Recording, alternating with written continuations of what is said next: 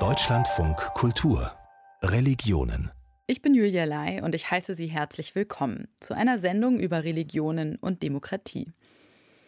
Es geht um die Frage, ob Demokratie nur gegen die Religion erstritten werden kann oder ob sie im Gegenteil auch aus der Religion heraus entstehen kann. Und wir berichten über einen Berliner Bischof, dem es in der geteilten Stadt gelang, seinem Glauben auch in der Diktatur treu zu bleiben. Eine Religion, die ja immer wieder im Verdacht steht, so gar nicht demokratiekompatibel zu sein, ist der Islam. Studien zufolge hat rund die Hälfte der deutschen Bevölkerung Vorbehalte gegenüber dem Islam. Viele Menschen nehmen ihn als demokratiefeindlich oder sogar als extremistische Ideologie wahr. Ob das berechtigt ist und wie moderne islamische Denker für die Vereinbarkeit von Islam und Demokratie argumentieren, darüber spreche ich jetzt mit Fahima Ulfat. Sie ist Professorin für islamische Religionspädagogik an der Universität Tübingen. Frau Ulfert, ich habe es ja gerade schon gesagt. Muslimen und Musliminnen wird häufig unterstellt, sie hätten ein problematisches Demokratieverständnis. Ist da was dran oder sind das Vorurteile? Ja, äh, tatsächlich gibt es eine relativ neue Studie, die ist von 2019 und heißt Weltanschauliche Vielfalt und Demokratie von der Bertelsmann Stiftung. Und die hat die Haltungen zur Demokratie von religiösen und nicht religiösen Menschen untersucht, und zwar in verschiedenen Ländern, also in Deutschland, Österreich, Schweiz, Frankreich, Großbritannien und auch in der Türkei. Und die haben äh, einfach geschaut, inwieweit Religion und Religiosität die Einstellungen zur Demokratie beeinflussen und haben festgestellt, dass tatsächlich demokratische Grundprinzipien unter Angehörigen der verschiedenen Religionen eine hohe Legitimität genießen. Ja, also unabhängig von der Glaubenszugehörigkeit findet Demokratie eine große Akzeptanz unter den Menschen in diesen verschiedenen Ländern. Und in dieser Studie wurde auch festgestellt, dass nicht Religion als solche problematisch ist für Demokratien, sondern dogmatische Haltungen. Und sie sagen eben, Angehörige, äh, egal welcher Religion, können gute Demokratinnen und Demokraten sein. Und auch für die meisten religiösen Menschen ist ein Leben nach ihren religiösen Geboten gut vereinbar mit den demokratischen Grundprinzipien. Wer aber eben dogmatische Glaubensvorstellungen vertritt und der Meinung ist, dass eben äh, jetzt Wahrheit nur in einer Religion gegeben ist, der zieht die äh, Legitimität von Demokratie in Zweifel. Und das kann natürlich auch unter Musliminnen passieren. Ne? aber auch unter anderen, die dem eben solche dogmatischen Vorstellungen haben. Mhm. Das ist natürlich ein interessanter Punkt. Darauf würde ich gerne gleich nochmal eingehen, auf die Dogmatiker, Dogmatikerinnen, die es vielleicht auch unter deutschen Muslimen teilweise gibt. Ähm, mhm. Vorab aber noch eine andere Frage, und zwar in der Geschichte der islamischen Welt stellt sich das mit den Wahlen und der Demokratie ja auch nicht so eindeutig dar. Da finden sich eigentlich ganz viele verschiedene Regierungsformen vom Kalifatsstaat bis hin zur parlamentarischen Demokratie, wie wir sie jetzt etwa in Malaysia oder sicherlich mit Einschränkungen, aber doch auch in der Türkei sehen.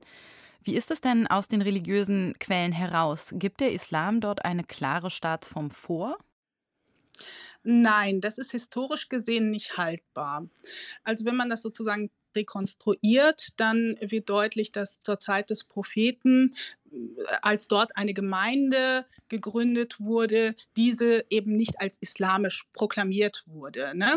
Das Konzept eines islamischen Staates bezeichnet zum Beispiel Abdullahi An-Naim, ein, ein intellektueller, muslimischer Intellektueller, der bezeichnet das als ein postkoloniales Konstrukt. Und das würde eben auch weder der Natur der religiösen Vorstellungen entsprechen und auch nicht der Geschichte der muslimisch geprägten Gesellschaften. Also der Koran erwähnt weder die Idee eines Staates, noch schreibt er eine Form dafür vor. Auch für eine Regierung gibt es keine Vorschriften. Aber natürlich müssen in einer Gemeinschaft oder in einem Staat Regeln das friedliche Zusammenleben ja auch sichern und die Rechte der Menschen sichern. Und Abdullahi an-Naim sagt zum Beispiel, was auch immer äh, Musliminnen und Muslime sich als Staat ausdenken, um diesen lebenswichtigen Zwecken äh, zu entsprechen, wird notwendigerweise eine menschliche Konstruktion sein, die von Natur aus eben säkular ist und nicht islamisch. Also der spricht sich ganz klar gegen einen sogenannten islamischen Staat aus. Mhm. Das heißt, so ein bisschen, wenn ich das richtig verstehe, im Vordergrund stehen vielleicht eher bestimmte Prinzipien, die als islamisch gelten könnten, als eine konkrete Form, in der sich diese islamische Gesellschaft materialisieren muss.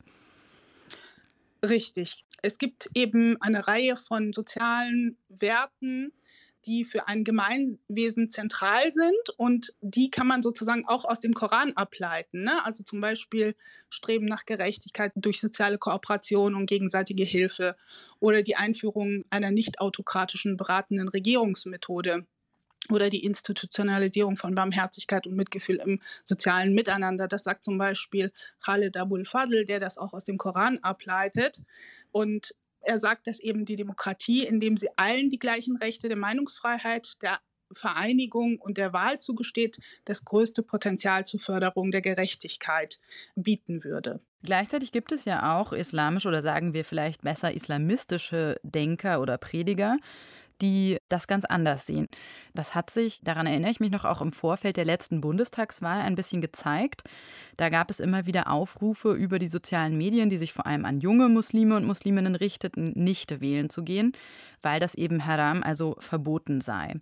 Worin genau besteht denn, zumindest aus Sicht dieser Hardliner, der Widerspruch zwischen Islam und Demokratie? Ja, also äh, gerade solche Narrative, die haben ein sehr ahistorisches Verständnis.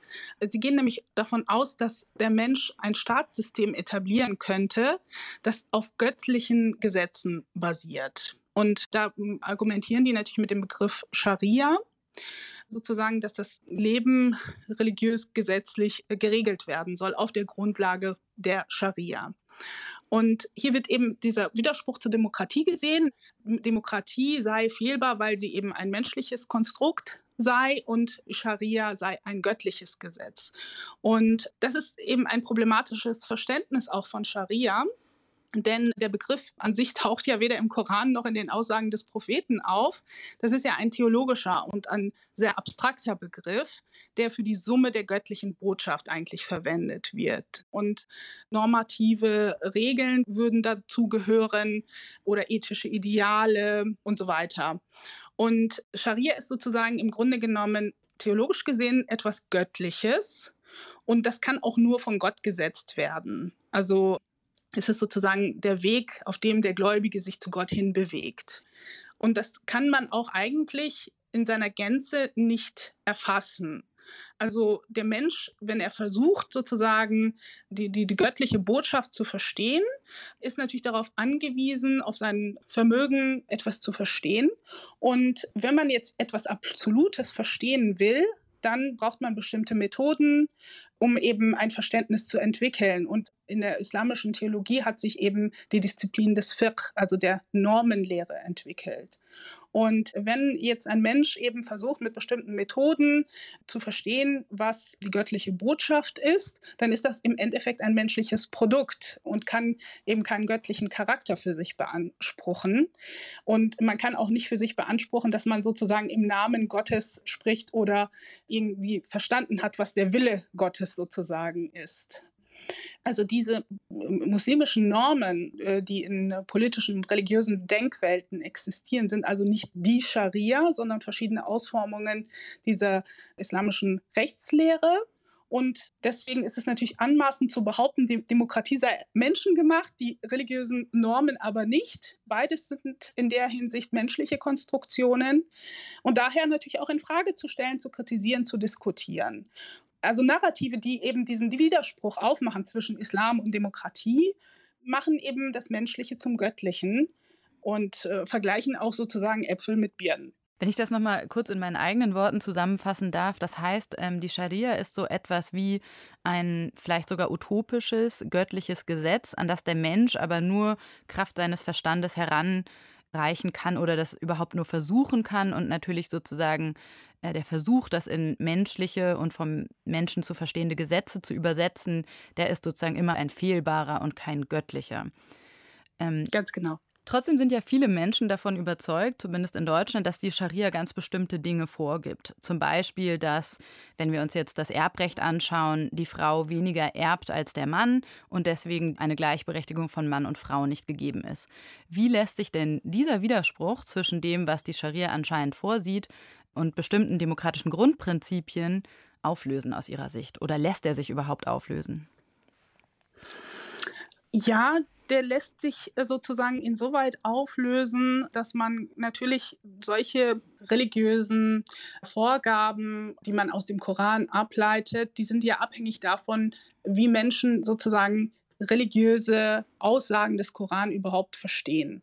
Ja, also ähm, Sie sprachen jetzt davon, dass ähm, es beim Erbrecht zum Beispiel Unterschiede gibt und da interpretieren natürlich muslimische Theologinnen und Theologen oder Denkerinnen und Denker das ganz unterschiedlich. Ja, also beispielsweise gibt es verschiedene gendergerechte Lesarten des Koran, die solche Passagen des Koran eben geschlechtergerecht interpretieren.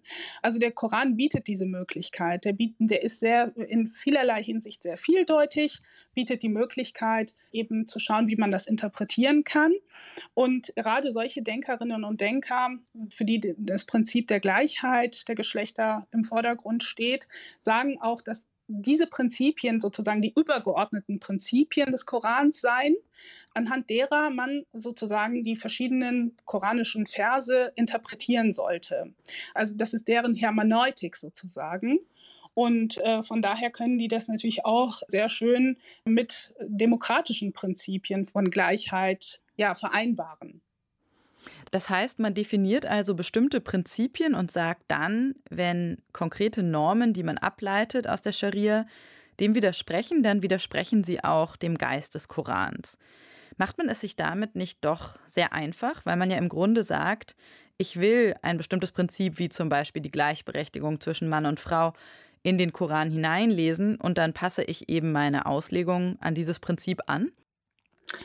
Ja, natürlich. Also der Koran ist ja sozusagen ein Buch, das aus Tinte und Papier besteht. Der Koran muss interpretiert werden. Ich kann auf der Grundlage des Koran Demokratie rechtfertigen. Ich kann aber auch ein totalitäres System auf der Grundlage des Koran rechtfertigen.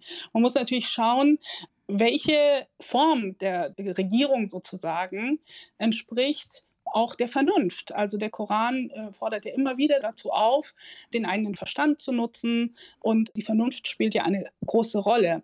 Das heißt also, ich muss natürlich bestimmte Maßstäbe anlegen, wenn ich den Koran interpretiere.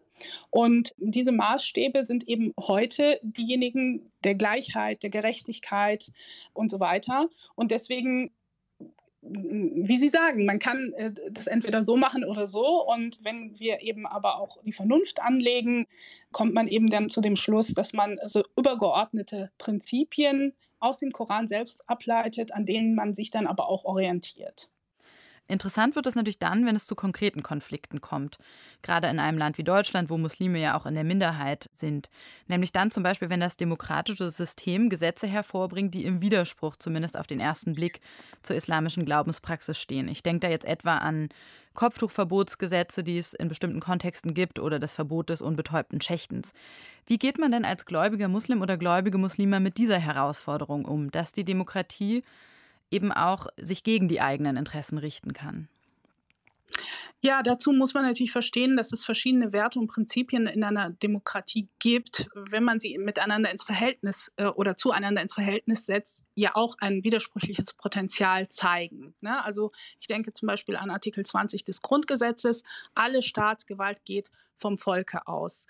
In Minderheitenfragen ist natürlich der Wille des Volkes problematisch, wenn es zum Beispiel um die Gleichstellungsforderungen von Homosexuellen geht. Ja? Und diese Pluralisierung der Gesellschaft stellt natürlich für traditionell eher homogene Mehrheitsgesellschaften eine große Herausforderung dar und auch für die Demokratie. Und da denke ich an die Aussage des äh, ehemaligen Richters am Bundesverfassungsgericht, Ernst Wolfgang Bückenförde, der dieses Dilemma der Demokratie sehr gut zusammengefasst hat. Nämlich er sagt, der freiheitlich säkularisierte Staat lebt von Voraussetzungen, die er selbst nicht garantieren kann. Und das ist das große Wagnis, dass er um der Freiheit willen eingegangen ist. Und von daher ist es äh, natürlich für ein religiös verantwortliches Individuum, stellt sich da dann eben die Frage, in welcher Staatsform die Werte, die ihr oder ihm persönlich wichtig sind, verwirklicht werden können. Zum Beispiel auch Religionsfreiheit. Ne? Und das ist etwas, äh, das muss jede Person auch für sich selber aushandeln. Welche Werte sind mir wichtig? In welcher Staatsform möchte möchte ich leben und wie kann ich sozusagen die verschiedenen Werte, die mir wichtig sind, auch hier zum Beispiel theologisch oder aus meiner Perspektive miteinander austarieren. Also ich nehme mit, man kann als Muslim oder Muslimin die Demokratie selbst dann für eine gute Staatsform halten, wenn sie Gesetze hervorbringt, die sich gegen Muslime richten. Oder zumindest für die beste unter vielen. Herzlichen Dank. Fahima Ulfat war das, Professorin für islamische Religionspädagogik an der Universität Tübingen. Deutschlandfunk Kultur Religionen Indien, so heißt es oft, ist die größte Demokratie der Welt. Und seit der Unabhängigkeit steht dort die Frage im Raum, wie all die vielen verschiedenen Ethnien und Religionen im Land friedlich zusammenleben können. Insbesondere zwischen der hinduistischen Mehrheit und der recht großen muslimischen Minderheit kommt es momentan häufiger zu Konflikten. In Diskussionen rund um Religionen und Demokratie taucht dort immer wieder ein Begriff auf, nämlich der der spirituellen Demokratie. Antje Stiebitz hat recherchiert, was er bedeutet und warum er gerade von hinduistischen Nationalisten instrumentalisiert wird. Es ist schwierig, einen einzelnen Autor auszumachen, der diesen Begriff geprägt hat. Aber davon einmal abgesehen ist der Begriff in Mode und wird in der letzten Zeit sehr oft benutzt.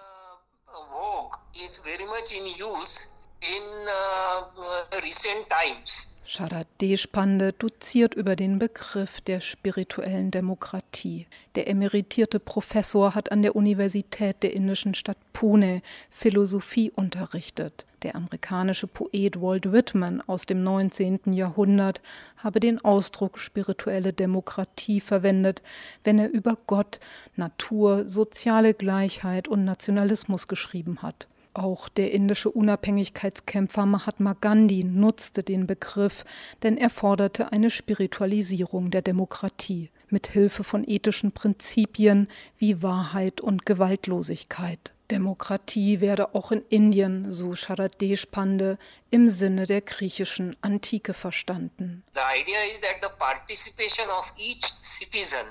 Die Idee ist, dass sich alle Bürger beteiligen und ihnen erlaubt ist, die Regierung mitzubestimmen.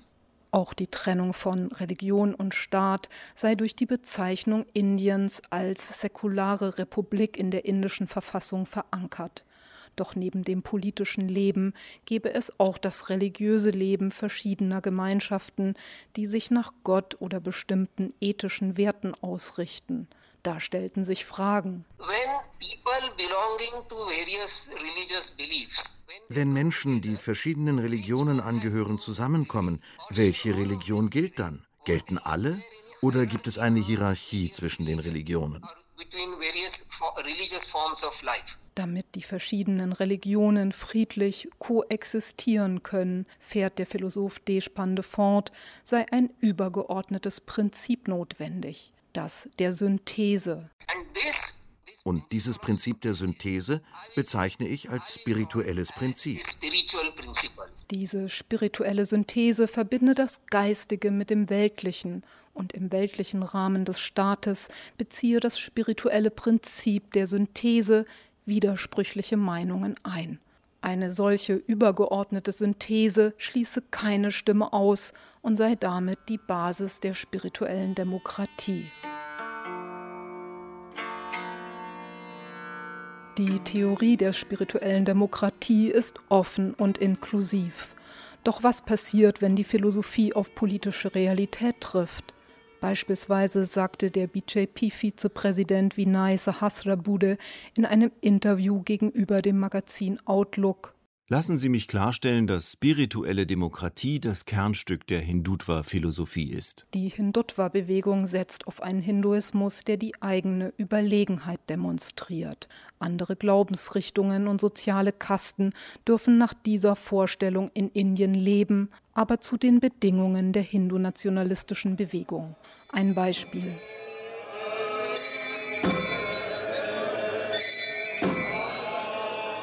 Varanasi, die heilige Stadt Shivas.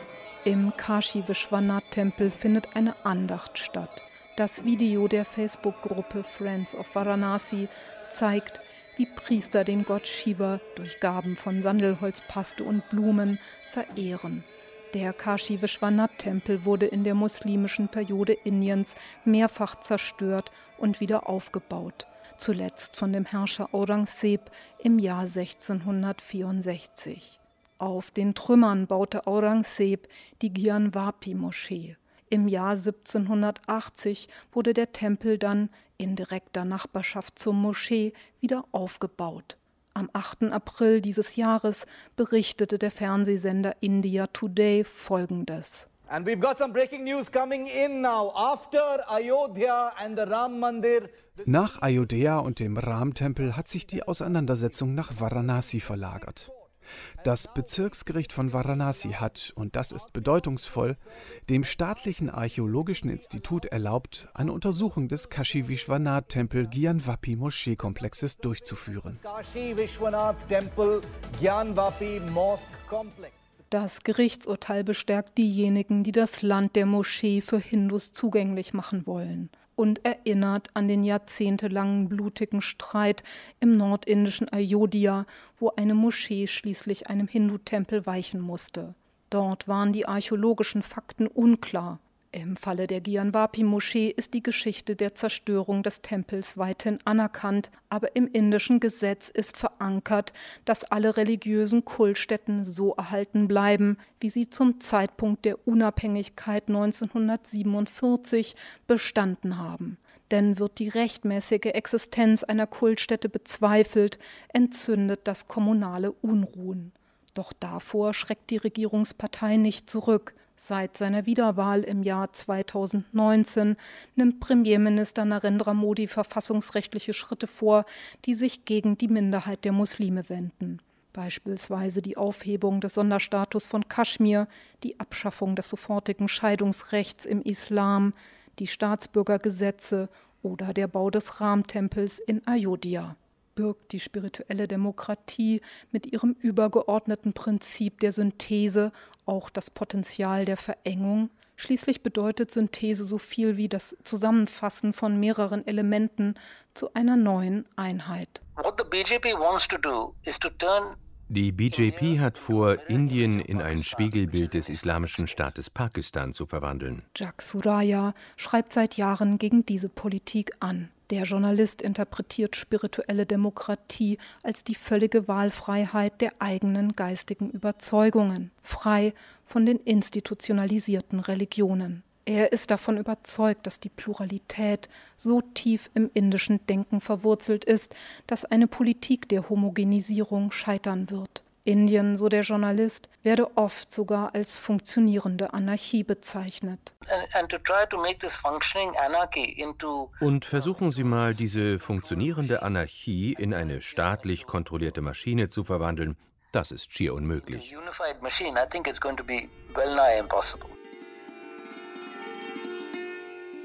Auch viele Gläubige sehen die Vielfalt im Hinduismus angelegt. Nalini Girdar, Grundschullehrerin aus Neu-Delhi, beschäftigt sich seit vielen Jahren mit Spiritualität. Die 56-Jährige erklärt Folgendes. Demokratie ist das Herz des Hinduismus. Also bedeutet spirituelle Demokratie, dass es uns freisteht, jedem Bild Gottes zu folgen. Und es gibt sehr viele Götter. Uns ist es freigestellt, jedem Gott zu folgen, damit wir die höchste Wahrheit Gottes erreichen. Das kann sehr widersprüchlich und verwirrend sein, aber so ist Hinduismus. Der Hinduismus hat also auf jeden Fall basisdemokratische Elemente. Ob die Religionen Indiens dem Land aber wirklich zu einer spirituellen Demokratie verhelfen und wie egalitär diese sein kann und soll, das bleibt dagegen Ansichtssache. Spiritualität und Religion können also auch dabei helfen, dass verschiedene Bevölkerungsgruppen friedlich zusammenleben. Schwierig wird es erfahrungsgemäß aber immer dann, wenn Politiker eine Religion für ihre eigenen Zwecke missbrauchen. Auch Alfred Bengsch hatte damit zu kämpfen. Bengsch war Bischof im geteilten Berlin kurz nach dem Bau der Mauer. Und beide Seiten, sowohl die westdeutsche Politik als auch die DDR-Führung, versuchten Einfluss auf ihn zu nehmen. Wie Banks sich dagegen gewehrt hat und welchen Preis er dafür gezahlt hat, daran erinnert Gunnar Lammert-Türk. Ich weiß nicht, was kommende Kirchenhistoriker über unsere Arbeit in diesen sieben Jahren schreiben werden, aber ich glaube, wir haben das Mögliche versucht und Gott wird wissen, was es zuletzt wert ist. Wie auch immer, wir werden durchhalten müssen und das Charisma eines dicken Fells erbeten. So äußerte sich Alfred Bengsch im August 1968. Sieben Jahre war er nun Bischof des Bistums Berlin, das neben großen Teilen von Brandenburg und Vorpommern auch Ost- und Westberlin umfasste. Ernannt wurde er drei Tage nach dem Bau der Berliner Mauer am 16. August 1961. Sein Vorgänger Julius Döpfner wurde auf Geheiß von Papst Johannes dem 23. Erzbischof von München und Freising. Denn der Vatikan praktizierte einen neuen, weniger konfrontativen Kurs gegenüber den sozialistischen Staaten. Döpfner hingegen hatte sich wiederholt gegen die Politik der DDR-Regierung ausgesprochen. Deshalb durfte er seit 1958 nicht mehr in den Ostteil seines Bistums reisen. Er bezweifelte, dass sein in Ostberlin wohnender Nachfolger die Katholiken Westberlins jemals würde aufsuchen können. Er täuschte sich. Denn in den Tagen des Mauerbaus kam es zu einer Vereinbarung zwischen Bischof Bengsch und der Führung der DDR. Die Historikerin Ruth Jung erklärt, Teil dieser Vereinbarung ist die Aufrechterhaltung der Einheit und das Zugeständnis, dass der Berliner Bischof weiterhin in den Westteil seines Bistums reisen darf, mehrere Tage pro Monat. Als Gegenleistung, und das ist der Preis, den Bengsch oder der ganze DDR-Katholizismus zahlt, als Gegenleistung wird erwartet so etwas wie politische Loyalität und Bengsch deutet das als politische Abstinenz. Die er nach außen einhält. Der Grund für das Zugeständnis der DDR-Regierung lag wohl vor allem in ihrem Bestreben, vom Vatikan völkerrechtlich anerkannt zu werden. Die politische Loyalität, die sie für die Einheit des Bistums forderte, verstand Bischof Bengsch aber nicht als Verzicht auf ein Engagement zugunsten der katholischen Kirche. Er sagt immer und immer wieder, auch bei wirklich wichtigen Fragen, deutlich seine Meinung. Bei den standardmäßig stattfindenden Unterredungen mit dem Staatssekretär für Kirchenfragen, manchmal sogar noch mit weiteren, äh, auch höher gestellten äh, Partei- und äh, Staatschargen sozusagen. Aber er sagt, ich mache das nicht öffentlich. Wenn ich öffentlich Loyalität bekunden sollte, dann müsste ich kritisch sein. Und das wollt ihr doch nicht. Das ist sozusagen das Druckmittel auf Bengs Seite. Umgekehrt stellte die DDR-Regierung, wenn ihr etwas im Tun der katholischen Kirche gegen den Strich ging, immer wieder die Vereinbarung in Frage. Im Grunde strebte sie die Reduzierung des Bistums auf seine DDR-Gebiete an. Auch von westlicher Seite aus wurde gegen die Einheit des Bistums gehandelt. Bengschs ranghöchster Mitarbeiter in Westberlin, Generalvikar Walter Adolf, spielte bei den Bemühungen um die Loslösung Westberlins eine entscheidende Rolle. Er war bestens vernetzt mit Regierungskreisen in Bonn, die seine Aktivitäten im Wesentlichen guthießen. Kirchenhistoriker Stefan Samerski bemerkt dazu, eine Idee war, die hat man dann auch gleich mit dem Nuntius, der ja in Bonn saß, und mit dem Bundeskanzleramt, auch mit Adenauer, abgesprochen, dass man erstmal einen neuen Weihbischof im Westteil installiert. Da ist der Bengsch relativ schnell dahinter gekommen. Immerhin erforderte das ja seine Zustimmung, denn er war Bischof. Und so kam diese Sache raus. Und da hat natürlich Bengsch sofort gesagt, es kommt gar nicht in Frage. Ich will keinen neuen Weihbischof in Westtal haben. Das geht in eine Verselbstständigung. Auch im Ostteil seines Bistums geriet Bengsch zunehmend unter Druck. Daran hatte der Impuls des Zweiten Vatikanischen Konzils, sich von Seiten der katholischen Kirche stärker gegenüber der Welt zu öffnen, einen wesentlichen Anteil. Das Konzil erlaubte unter anderem eine Öffnung gegenüber dem politischen System der sozialistischen Staaten. Bengsch befürchtete, die DDR-Regierung könne dies nutzen, um Konflikte innerhalb der katholischen Kirche zu schüren und sie so zu schwächen. Einige kirchliche Mitarbeiter und vor allem jüngere Katholiken aber meinten, Bengsch mache mit den DDR-Oberen gemeinsame Sache, bei der Unterdrückung progressiver Bewegungen. Er versuchte ausgleichend da einzugreifen, aber hat natürlich auch dafür gesorgt, dass manche allzu lautstarken Jugendseelsorger dann auf andere Posten gekommen sind, weil die seinem Kurs nicht nur widersprochen haben, sondern, das wusste natürlich Bengsch, von dem DDR-Regime instrumentalisiert wurden und als Spaltpilze innerhalb dieses katholischen Blocks, innerhalb der DDR, fungiert hatten. Spaltend hätte sich auch das Praktizieren verschiedener liturgischer Formen in den Bistumsteilen auswirken können. Ein allzu experimenteller Umgang mit der Liturgie gefährdete die Einheit der Katholiken, eine gemeinsame gottesdienstliche Sprache im Ost- und im Westteil des Bistums aber stärkte das Zusammengehörigkeitsgefühl und war Trost für die Katholiken im Ostteil. Aus Anlass seiner Ernennung zum Kardinal sagte Bengsch ihnen Durch diese Kardinalsernennung soll euch bewusst werden, dass ihr in Berlin ein Teil der Weltkirche seid.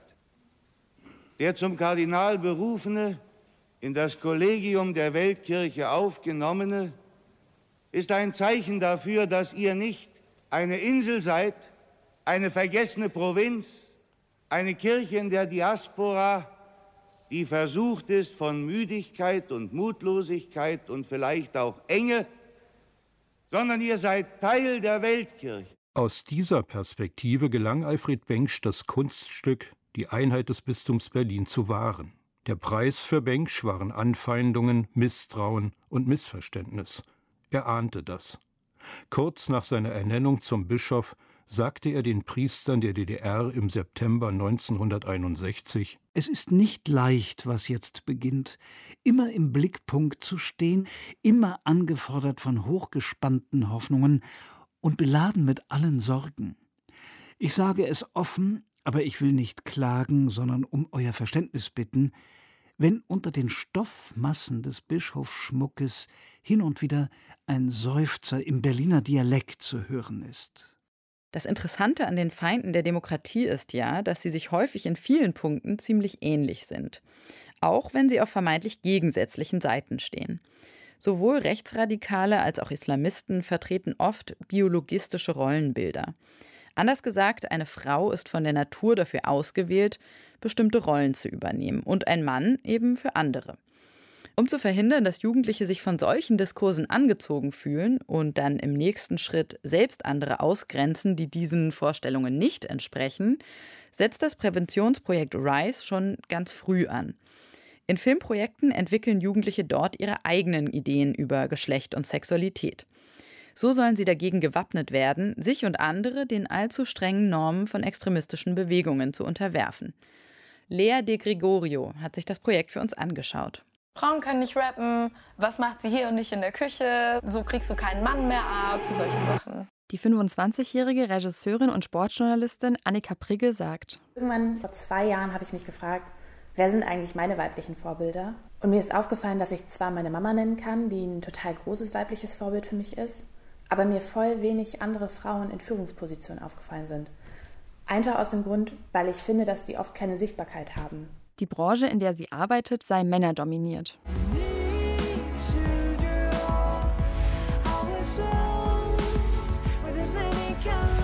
Mit ihrer Webserie Doppelpunkt In porträtiert sie eine Rapperin, eine Tischlerin, eine Winzerin. Auch in diesen Berufen werden sonst vor allem Männer wahrgenommen. Prigges Webserie ist Teil des Projektes RISE.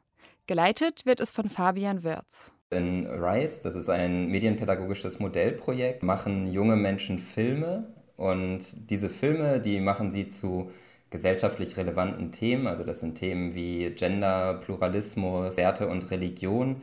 Und diese Filme, die werden dann wiederum durch pädagogisches Material gerahmt, um in der pädagogischen Arbeit eingesetzt werden zu können. Es gehe darum, dass die Jugendlichen bei der Erstellung der Filme eine Haltung zu den Themen entwickeln. Jugendkulturelle Antworten auf islamistischen Extremismus lautet der Untertitel von Rice. Wer die Filme sieht, denkt hier jedoch erstmal nicht an Islamismus. Laut Wörth müsse dem auch nicht so sein. Schließlich soll es um gesellschaftliche Fragen an sich gehen. Wir gehen davon aus, dass das Themen sind, die zum einen eine große Relevanz für die Lebenswelt Jugendlicher haben, also die in der Phase sind, in der sie ihre Identität entwickeln, in denen sie auch sich eben mit gesellschaftspolitischen Fragen beschäftigen und es aber gleichzeitig auch Themen sind, die von extremistischen Akteuren besetzt werden.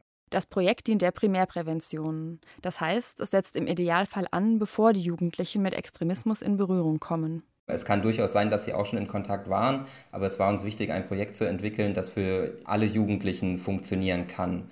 Und wir machen eben auch ein universalpräventives Projekt und keines der Sekundär- oder Tertiärprävention. Wir versuchen nicht Jugendliche, die bereits dabei sind, sich zu radikalisieren, wieder zurückzuholen. Und wir versuchen auch keine Aussteigearbeit zu machen. Ansprechen sollen die Filme alle Jugendlichen, nicht explizit Musliminnen und Muslime, auch um niemanden zu stigmatisieren. Seid ihr zwei so richtige Lesben, ja? Komm, verpiss dich.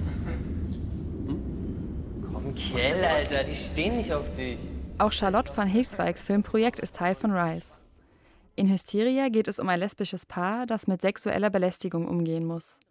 Die 24-jährige Filmemacherin sagt: Ich glaube, das wäre ein Film, den ich gerne gesehen hätte mit 13 oder mit 14. Als junge, queere Frau. Einmal, um mich repräsentiert zu sehen und zum anderen auch, um eben gezeigt zu bekommen, diese Erfahrung, die du machst, die machen wir alle und wir müssen uns da solidarisieren.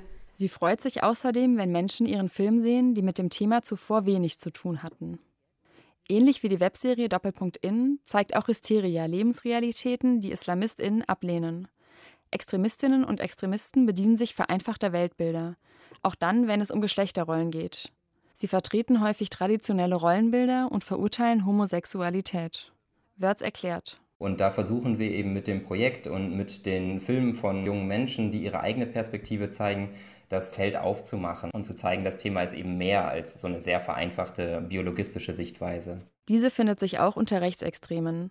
Mit den Filmprojekten könne Rice daher gleich beiden Ideologien entgegenwirken. Also das Projekt ist gefördert durch das nationale Präventionsprogramm zum islamistischen Extremismus und äh, wir knüpfen in dem Projekt an Erfahrungen aus vergangenen Islamismuspräventionsprojekten an. Ich muss aber gleichzeitig sagen, dass wir im Verlauf des Projektes uns zunehmend auch anderen Formen von Extremismus widmen. Auch der Erziehungswissenschaftler Ahmed Toprak, der sich mit Salafismus und Rechtsradikalismus beschäftigt hat, sieht zwischen beiden Denkweisen Gemeinsamkeiten. Die Begriffe ändern sich, aber die Entstehung, die Anwerbung, die Gedanken, das dualistische Schwarz-Weiß, können Sie die Folie drauf tun, ist eins zu eins. Und deshalb macht es auch Sinn, beide auch in den Blick zu nehmen. Gerade bei dem Thema Gender erkennt auch Toprak, Professor an der Fachhochschule Dortmund, Parallelen so würden sich Geschlechterungleichheiten, die in der Gesellschaft vorhanden sind, in extremistischen Ideologien verschärfen. Das wissen wir ja aus der Forschung, dass die Frau eher darauf reduziert wird, die weichen Rollen zu übernehmen, wie zum Beispiel die Männer zu stärken, im Hintergrund zu agieren, auch dann Haushaltstätigkeiten wahrzunehmen. Das ist ja bei Salafismus zum Beispiel und auch bei Rechtsradikalismus wird ja die Rolle der Frau ja darauf reduziert. Toprak hält es für sinnvoll, in der Primärprävention das Thema Geschlechtergerechtigkeit zu betonen ohne Islam oder Islamismus zu thematisieren und damit den Anschein zu erwecken, dass bestimmte Geschlechtervorstellungen nur dort vorkommen könnten. Wenn es um Sekundärprävention ginge, wenn zum Beispiel Jugendliche schon auffällig sind, in islamistischen Kreisen verkehren oder anfällig sind und in der Schule, dass sie äh, bestimmte Sachen sagen, dass man denkt, oh, in welche Richtung geht das, dann kann man gezielt das Thema ansprechen. Die Primärprävention setzt möglichst früh an. Wenn die Jugendlichen mit extremistischen Ansichten in Berührung kommen, seien sie so schon vorbereitet. Das heißt, dass sie erkennen können, dass bestimmte Anwerbungen eben mit der Realität zu tun haben. Das heißt, die Kinder und Jugendliche sind in der Lage zu erkennen, dass dieses Weltbild nicht funktionieren kann. Darum geht es. Die Filme von Rice könnten dazu beitragen, unterschiedliche Lebensrealitäten zu normalisieren. Lebensrealitäten, die zu einer pluralen Gesellschaft dazugehören auch wenn das Extremistinnen verschiedener Couleur nicht passt. Lea de Gregorio war das. Sie hat sich angeschaut, wie man Jugendliche am besten vor religiösen und anderen Extremisten schützt. Deutschlandfunk Kultur mit Demokratie. Unsere Sendung Religionen gibt es jeden Sonntagnachmittag zwischen zwei und drei im Radio. Mein Name ist Julia Lai. Ich wünsche Ihnen einen schönen Tag.